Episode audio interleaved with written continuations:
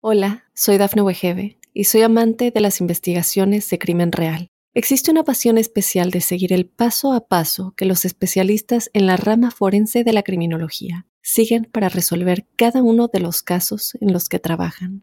Si tú, como yo, eres una de las personas que encuentran fascinante escuchar este tipo de investigaciones, te invito a escuchar el podcast Trazos Criminales con la experta en perfilación criminal, Laura Quiñones Urquiza, en tu plataforma de audio favorita.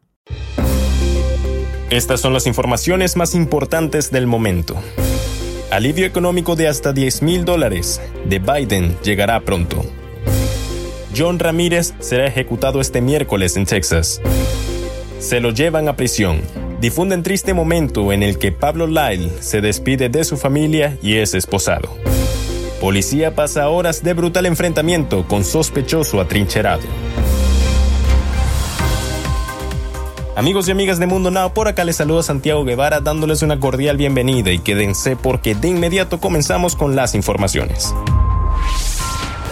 Buenas noticias. El alivio económico de hasta $10,000 aprobado por el presidente de Estados Unidos, Joe Biden, llegará muy pronto, y es que se acerca el momento para que los interesados presenten su aplicación para la condonación de los préstamos estudiantiles. Según el Departamento de Educación de Estados Unidos, la aplicación para solicitar que les perdonen las deudas estudiantiles se publicará a principios de octubre, aunque no indicaron una fecha específica. Entonces, en vista de que ya estamos en octubre, los interesados tendrán que mantener los ojos abiertos. John Ramírez entrará hoy a las 6 de la tarde, hora de Texas, en la Cámara de Ejecución para cumplir su sentencia de la pena de muerte. El Departamento de Justicia Criminal de Texas ya tiene programadas las actividades del condenado en su último día de vida, este miércoles 5 de octubre del 2022. El reo John Henry Ramírez fue condenado a la pena de muerte por el asesinato de Pablo Castro en Corpus Christi, Texas, en el año 2004, durante un robo para quitarle $1.25, con los que pretendía seguir su juerga junto a dos amigas. Ramírez apuñaló a Castro 29 veces.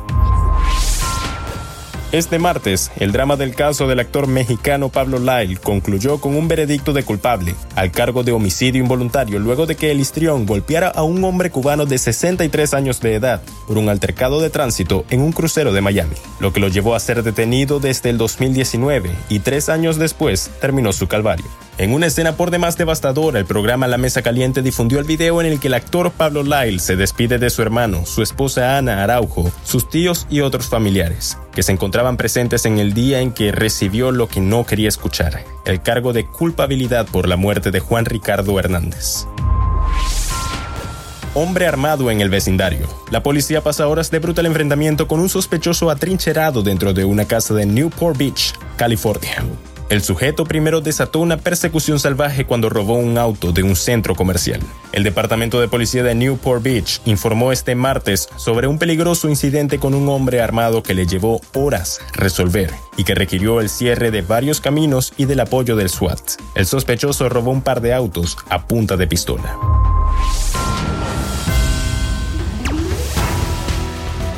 Bien amigos, hasta acá llegamos con las informaciones del día de hoy. Les ha informado Santiago Guevara, recordándoles que en Mundo Now estamos a tan solo un clic de la información. Hola, soy Dafne Wegebe y soy amante de las investigaciones de crimen real. Existe una pasión especial de seguir el paso a paso que los especialistas en la rama forense de la criminología siguen para resolver cada uno de los casos en los que trabajan.